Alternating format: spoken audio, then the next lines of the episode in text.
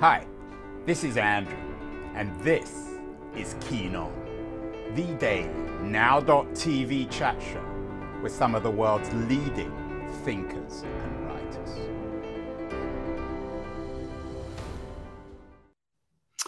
Hello, everybody. It's September the 14th, 2022.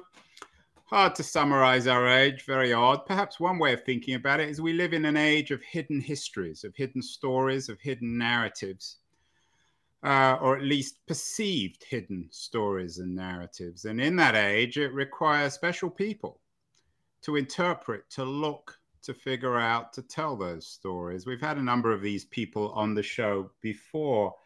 Uh, in the, actually, in the last couple of days, uh, two days ago, we had Luke Mogelson, who embedded himself in the January 6th crowd. He works for the New York Times and the New Yorker. Uh, he embedded himself to learn about the hidden history of January 6th, and he wrote about it in his new book, a beautifully written book, an important new book, The Storm is Here An American Crucible. Another great interpreter of um, our hidden history is the progressive journalist and radio presenter Thom Hartmann. He, in fact, has a whole series of hidden histories, and his latest one is the his, hidden history of neoliberalism. He came on the show yesterday to talk about the way in which politics and economics is intimately connected and how America and the American economy in particular is a kind of puppet game in which we puppets are being played or controlled by the rich men who control uh, American capitalism.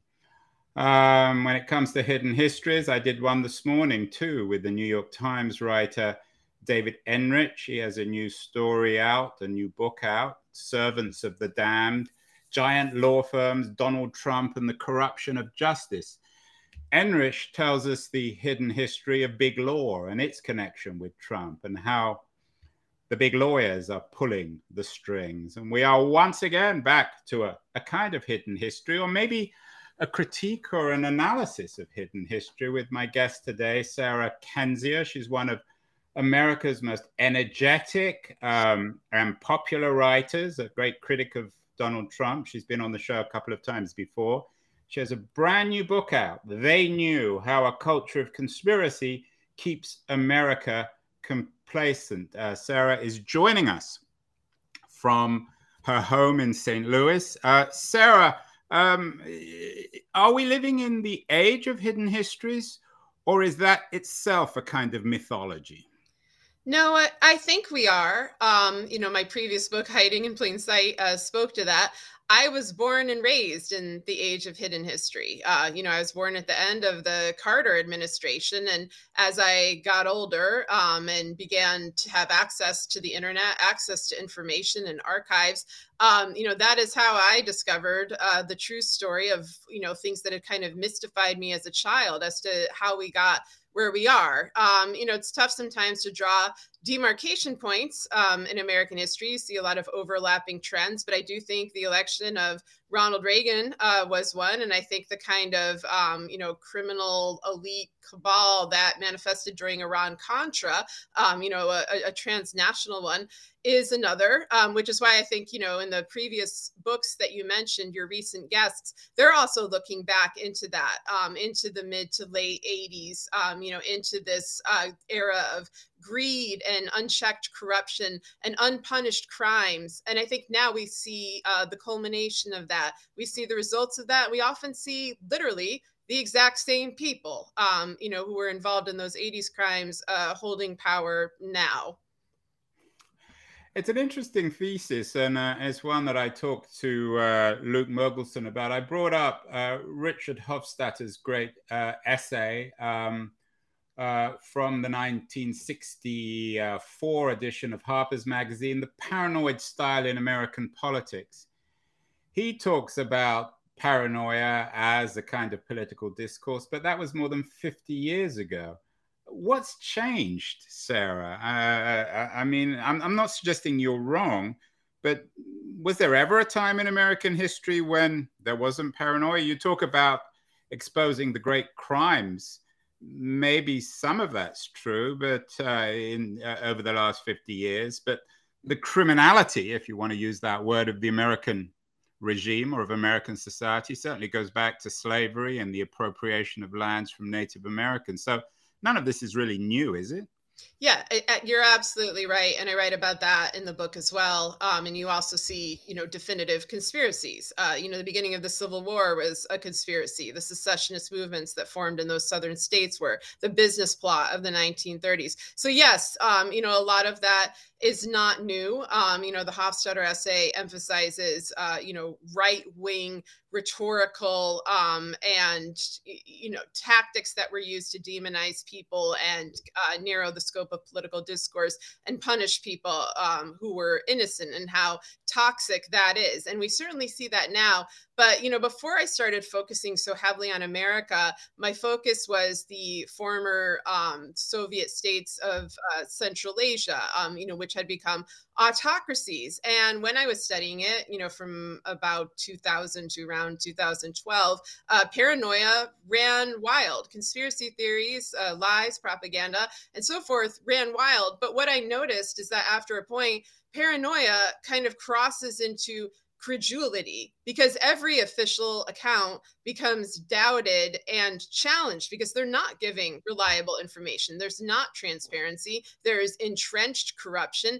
And I think that we are, you know, obviously not quite at the point of totalitarian Uzbekistan or something, but we are edging towards that where folks are not sure what to believe. And I think there is reason for that. Uh, you know, we have not had proper investigations, proper hearings. Uh, we've had a demise of investigative journalism, newspapers gutted or bought up by hedge funds. Uh, we've replaced blogging uh, with, you know, social media memes that, that can transmit very far, but sometimes, uh, you know, do not say the whole story or show evidence and sources. And so there's a kind of, um, I don't want to call it a dumbing down. I, I, I think Americans have been deceived and I think they've been betrayed and I think they're left, uh, you know, bereft of the kind of context and, and evidence that would allow them uh, to form conclusions about what's happening in their political environment uh, in an informed manner. It's interesting, Sarah. I think you and I have had this conversation before. That is comparison with Central Asia, post-Soviet states. I was in Kazakhstan doing a speech uh, just before the uprising or the violence there last year. And one of the things that really struck me about Kazakhstan was the surreal quality of reality. On the one hand, there were these immense palaces, absurdly pompous. And on the other hand, the physical reality of the cracked streets and the anarchy and the absence of any pedestrian sidewalks, for example. Are we seeing that? And, and I live in San Francisco, where that surreal reality seems to be replicated in enormous wealth living side by side with massive homelessness. Are we seeing um, that kind of surreal reality in America, perhaps where you are in the Midwest, what you used to call or what you satirically call flyover territory? You wrote about it in your first book. And does and how is that connected with the increasing ubiquity of conspiracy theory. If we can't trust reality, then we can't trust stories either, can we? I mean, I think with with stories there's an emotional component and then there's an evidence component. And sometimes they go hand in hand and sometimes they diverge. I think the comparison excuse me to um from of kazakhstan and maybe i don't know if you're talking about the capital city uh, until recently called nur sultan after their yeah it was nur, nur sultan. Have you been there? Yeah uh, no, now it's back to being called um, Astana, which literally means capital, and that was the original name. Yeah. And, was that know, their they... concession to, uh, to, to, to the rebels? Um, well, it was called Astana back in the very end of the Soviet right. Union when they were trying to make sure Russia didn't take over by putting a capital in the north. And, you know, that way if Russia invaded, they're like, you know, hey, this is Kazakhstan. Look, it's even called capital. You know, it was kind of a, a preemptive strike there. Then when their uh, dictator, I guess you could say he stepped down, he still wielded uh, influence. Yeah. Uh, you know, he started naming everything after himself as he was already doing. You know, there were already universities and streets and so forth. Um, and, you know, now they're trying to take apart that personality cult, which I think is very interesting. We're seeing the, you know, de-Nazarbaification of Kazakhstan. Meanwhile, in the United States, uh, you know, we barely got rid of a proto-autocrat, demagogue, reality TV tabloid master um, in Donald Trump, who I think is very much in the Central Asian kleptocratic mode. You know, a lot of people uh, would compare him to, you know, Hitler or Mussolini or Stalin or these more well known dictators. I saw him as a mafia state actor with a personality cult that he very much embraced. And that's the um, that's the Central Asian model. And then, of course, it, it went on to be revealed that he was, in fact, intimately tied to a lot of oligarchs and mafiosos mm. from the Soviet Union. And it was not a um, it was a not a metaphor. It was uh, very much a literal tie. Um, but yeah, it, you know, in terms of how we define reality, what I found most disorienting, I guess, since the last time I spoke to you, which was right in the beginning of the pandemic, it was in April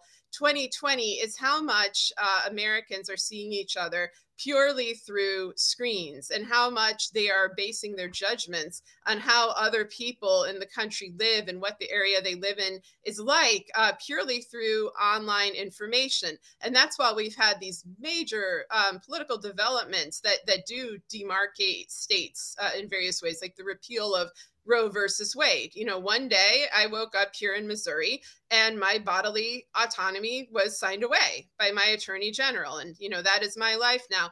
I thought that um, folks would understand that that's a terrible thing to have happen and have sympathy. Uh, what I found instead is, you know, despite me living in, in St. Louis, uh, a very heavily Democratic city, uh, you know, people were saying it was our fault, even though we hadn't voted for this. And they were making gross generalizations about my state, my city, uh, and calling for secessionist movements, whether a quote blue one in California, which has the largest number of Republican voters, or a quote red one in Texas, which has an enormous number of Democratic voters. And so I've, I've really tried to stress there's no such thing as a red and blue state. Uh, you know, in every city, every region is far more complicated and nuanced than people give it, uh, you know, credit for. Whether it's people viewing my part of the country as flyover country, or people viewing your part of the country as this place that's you know only run by you know Silicon Valley uh, tech billionaires. You know, it's, just stereotyping. But in this heated environment, which is also a, an environment of profound trauma. Um, I, I, think it's very dangerous you know I, I, think that there are a lot of people that want to capitalize off of these generalizations that want to possibly really push uh, secessionist movements forward and mainstream them and i think that would be an absolute violent horrific disaster uh, for the united states. Sarah let's get to the heart of your book if it has a heart if it's uh has a heart, you have a heart, but maybe it's a critique of the notion even of a heart. Uh, they knew how a culture of conspiracy keeps America complacent. You have um, a piece running actually on LitHub today. Uh, it's entitled Sarah Kendzior on Trumpland's criminal distortions of American reality. Now, everyone in America knows that Donald Trump is not Sarah Kendzior's friend, but are you suggesting, Sarah, that Trump Trump's greatest, uh, the, the, the most damaging thing that Trump has done, and there are many, many damaging things, that he's destroyed American reality? No, I, I think American reality was faltering on its own. I, I think people underestimate uh, the profundity of the digital age, you know, and I'm of the last generation, I think, to have grown up in the analog age. You know, I, I got online when I was about 15 or 16. So my earliest memories were formed in that and the, the whole concept of memory um, you know and how we keep track of it and what we value and how we see different eras you know i remember when a, a memory would just be something you couldn't instantly trace back and you couldn't instantly find the people in your life before then and the place where you grew up was just you know a figment in your mind and you couldn't just find your old house on google maps. Like i think all of this and of course the surveillance aspect of it has had a profound impact on americans. Um, we also had you know at the same time in the beginning of the 21st century, an era of incredible deceit from the Bush administration. You know, we had a war built on false pretenses. We had a mass trauma with 9/11. Um, you know, that also bolstered a lot of conspiracies, conspiracy theories, in part because they, uh, in my view, you know, did obfuscate, uh, you know, points of what happened, and of course they did use. Yeah, I, I, take all that, but you war. know, uh, Iraq and Bush was a rather uh, sad attempt, uh, a, a, a, sad repeat of history of you know first as tragedy, then as of farce, of, of, of Vietnam and of um, and of Nixon. Um, last uh, last night uh, I, I, went to the 1974 movie The Conversation, the Coppola movie, which reflects an America equally disoriented, in, equally paranoid. We did a show with Kevin Boyle on Nixon and his paranoia. What's the difference between Iraq and Vietnam, or between even Nixon and uh, Nixon and, and Trump? Not much. I don't think there's a big difference between the individuals who are committing the corrupt or criminal acts, or you know, um, the level of paranoia they have. You know, any proto dictator gets very insular, very paranoid, very angry. I think the biggest uh, difference between now and then are our institutions and their willingness and ability to enforce accountability. You know, when I read about the 70s and Watergate and the Church Committee and the Pike Committee and the Pentagon Papers and the robust uh, media landscape that existed in which all of this could be discussed um, and the you know relative i don't want to say economic equality but you know they did not have the you know billionaire overlords and this incredible income inequality that makes it very difficult um, for a lot of folks to stay in media or even run for office in politics uh, back then you know it seems like glory days it seems like the public had leverage through elections through protests and most notably through journalism and documentation that they don't have now. You know, right now, crimes can be exposed, crimes can even be confessed to by the perpetrators uh, on national television. You know, Trump has done that twice with obstruction of justice alone. Does anything happen, though, after that in terms of accountability, in terms of punishment or, or a deep rooted investigation? No, not so far. Um, you know, we saw that with the Mueller probe, with Cy Vance. Uh, you know, now we see it with Merrick Garland and they act afraid. They either act afraid or complicit um, or co-opted. Uh, it's it really depends on the individual and the institution. But that's the biggest difference I've seen is just the failures of these bodies that are supposed to enforce accountability to keep that paranoid, ranting, angry, working against the public interest sort of individual in check. Our checks and balances um, are what has eroded since then. Sarah, you talk about something uh, you describe as apocalypse uh, light. What Americans receive from their deep state false prophets was apocalypse light. Um, do we need apocalypse heavy? Is that the real truth? I mean, what's the truth about all this? I would like to avoid apocalypse heavy. Um, one of the things I discussed. Isn't that the truth, Sarah? Is what true? Isn't aren't we living at a time of apocalypse heavy rather than light? You're critical of apocalypse light because you think it's a false reflection of reality. Yeah, I mean, reality? what I'm referring to with that term, um, you know, we've always had these kind of doomsday prophets, you know, who say the end of the world is this year. You know, we saw that in um, 2012. You know, we see it all the time, and then when it doesn't happen, uh, they just move the date. They're like, oh, don't worry, it's it's still coming. You know, the the rapture or whatever it is they believe in is still going to happen. Just you know, hang tight. And I kind of see that with the people who are waiting for justice uh, to be served. You know, we have an evangelical cult of bureaucracy. It's like the world's most boring cult. Um, at the same time, we have honest to God kind of apocalyptic things happening with climate catastrophes, with uh, you know entrenched corruption, with you know all of these very um, unnerving things. You know, of course, with the pandemic happening simultaneously. And, and one of the things I did trace back to the 80s was this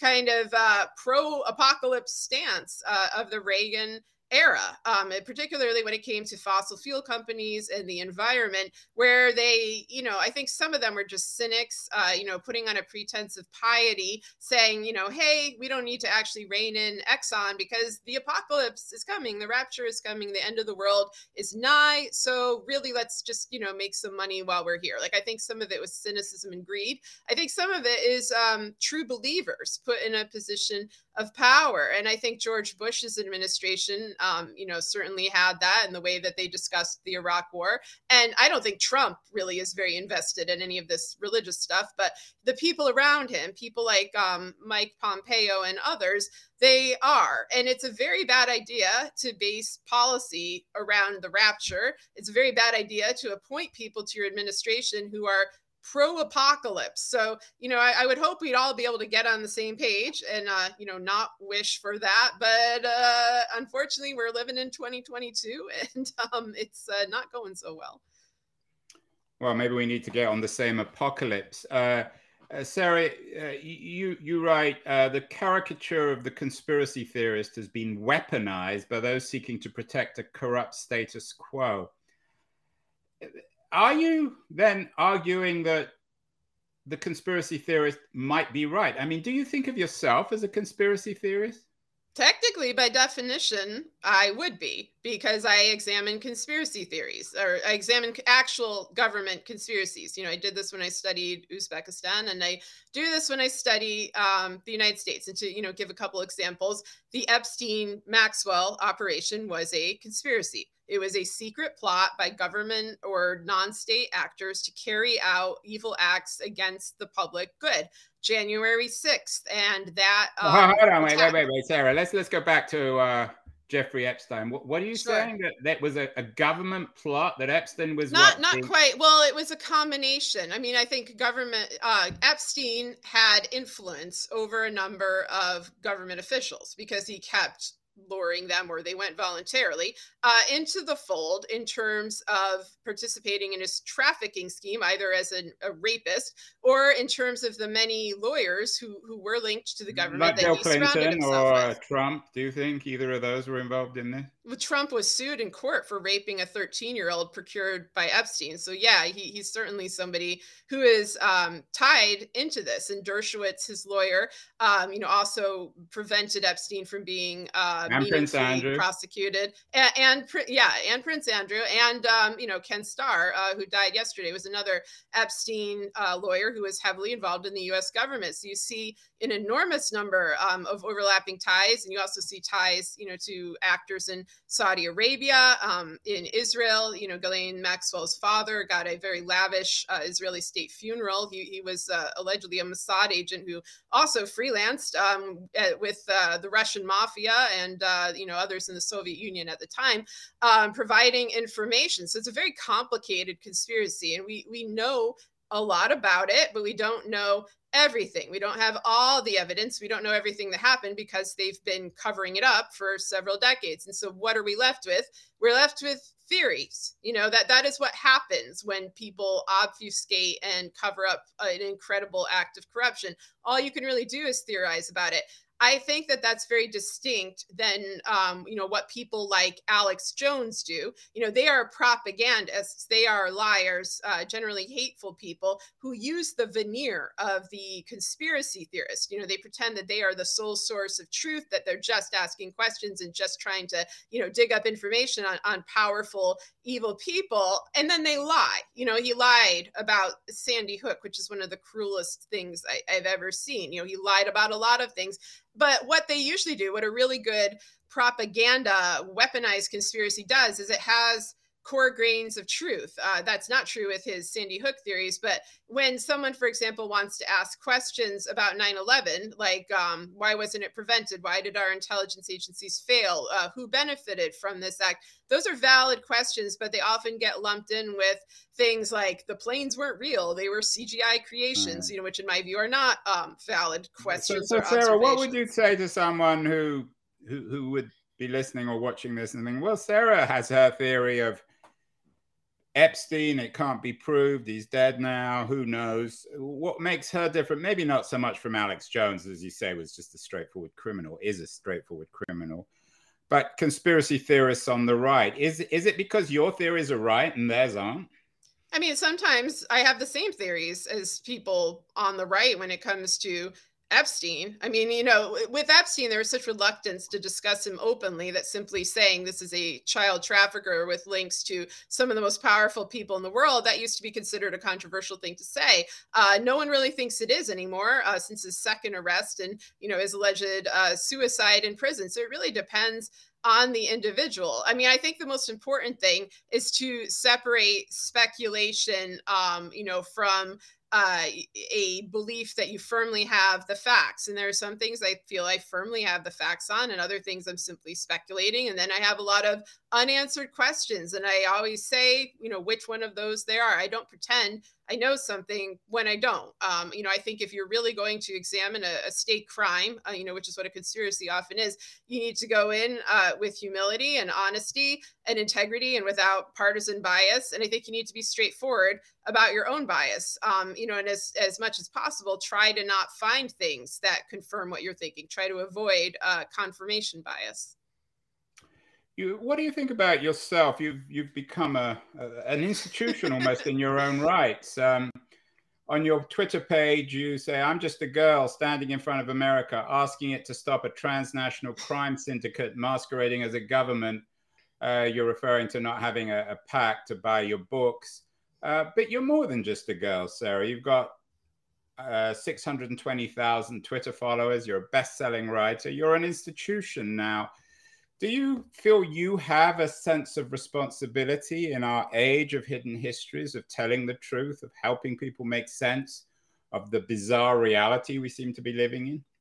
I mean, yeah, I, I, do feel I have an obligation. I would feel like that if I had five followers. It's not the number of followers I have that does this. It's you know trying to follow my moral compass. And by the way, that I'm just a girl line was a, a parody of um, Notting Hill, which is a terrible, terrible romantic comedy. Um. But yeah, you know, if I'm an institution, I don't know if I think of myself that way. But what I don't have is institutional backing. You know, I, I, work on my own and that's intentional. I've been offered jobs in institutions and I feel like they wouldn't give me the freedom to say what I want to say or to investigate what I want to do. And I'm lucky I'm in that position, um, you know, where I can live and, you know, with creative freedom and write books and be able to still pay my bills. Um, it wasn't always like that for me and it, it's not like that for a lot of folks, uh, but it's the only way, at least I found, that I could talk about a lot of these really difficult uh, topics that get people in power um, very angry at me and you know their supporters get angry at me too and it's kind of across the aisle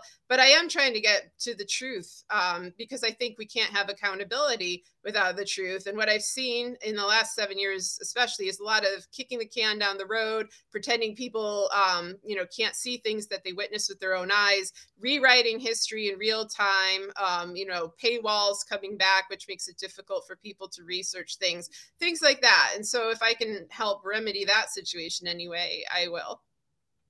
You describe reality now as being uh, like a, in a, a town in uh, northern Arkansas called Eureka Springs, and I'm quoting you here, where no streets meet at a right angle. The town is built in the bedrock, captive to ancient geology. Its buildings carved into curving cliffs, and its trees erupting through layers of, of sloping uh, sidewalks. It, it, sounds as if it's a creation of Italo Calvino, um, but it's a real place, Eureka, Eureka Springs in, in Arkansas. Do you think we all need to go to Eureka Springs, quite literally or metaphorically, to, to make sense of our current surreal situation? I think mentally we all kind of living, you know, we are living in Eureka Springs. You know, in Eureka Springs, you can literally enter a building on one floor that's called the first floor, and then you exit it out the back, and it turns out that's the fifth floor, and you're going down a, you know, rock staircase that's carved into the mountains. You know, this is an Ozark town. Um, it's also a town that's known to be magical. Uh, you know, that goes back to Native American times, but also um, gangsters in the 1920s would go there for the magical uh, spa cures from their their hot springs. Um, and it's known to be haunted, uh, in part because you know a number of great acts of uh, cruelty uh, were carried out there. You know, and I, I described that in the Vanity Fair excerpt um, that you just showed. Uh, you know, I like going there because, especially during the Trump era, um, you know, I would stay there around Christmas every year to break up the drive to Texas, which is where my sister yeah, lives. Yeah, you say they and, come. People who go to Eureka Springs like you, they they come for the magic and the ghosts, and, and America now is a ghost country, as you say. Yes, and it, it's a it ghost felt story. Uh, your presentation of America is as a ghost story, which is the heart of They Knew. Yes, I mean that that's what it felt like, and there's something um, perversely comforting of being in a place that just embraces that wholeheartedly, in which you have this off-kilter sense, and you don't know, you know, how to find your way around, and you just you wander and you observe things and you take things in, um, and nothing seems predictable, and it- it's just sort of there's a weird mental relief in that. But yeah, um, you know, uh, you asked before about, you know, does they knew have a heart, and I think of course it does. It's just the heart is broken you know my heart is broken about what has happened to this country um you know because i love this country. It's my homeland. It's where you know my kids are being raised. I'm very concerned about the future. And you know i'm concerned because i don't think it's hopeless. I think that there are things that can be done um, to make their future better. And i'm i'm angry and saddened uh, that despite the many warnings and despite the kind of predictability of a lot of this you know that there are all these antecedents and all these uh, recurring actors so little has do- been done um, to preserve the future of the next generation and, and make it at the least um, you know tolerable you know and hopefully um positive and and hopeful. I mean that's that's what i i wish for that's what i strive for but you know reality is also kind of slapping me in the face at the same time Well, reality, Sarah, slapping all, all of us in the in the face. In, in a historical context, you think it would be possible to argue then with this this magic, this ghost story of a country? Um, we haven't discussed the role of religion. The place was founded as a little city on the hill. It was founded in the context of Christian mythology, founded on terrible crimes. Um, what is the role currently of religion in this ghost story, and what could it be? What's the fix for all this? Can Yeah. can can America become once again a little city on the hill? You still seem to believe it. That's your that's your view from flyover country. You still maintain a degree of optimism. Yeah, I don't know if it if it's optimism, and I don't know if it's for the shining city on a hill. I'm not sure that was ever real because there is always a criminal underground uh, lurking beneath it. Um, you know, but do I think things can be better? Yes. You know, do I think the answer is a theocracy? Definitely not.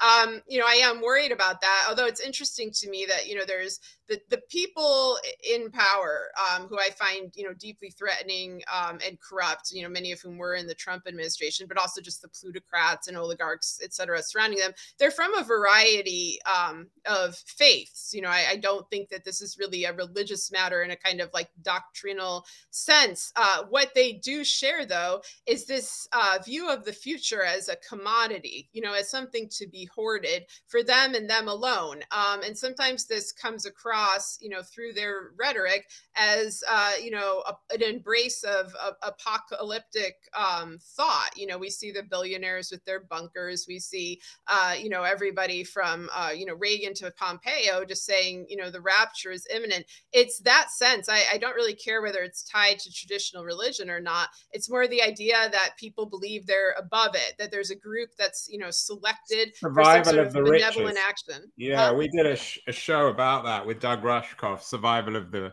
I want to read his book. His book looks really good, Yeah. and it, it looks, um, you know, pertinent to what I'm looking into as well. Well, Sarah, uh, are you sleeping at night? Yeah, I mean, not so much since 2020, um, but you know, no worse than when I first had uh, babies and little kids. So you know, it's a mixed bag.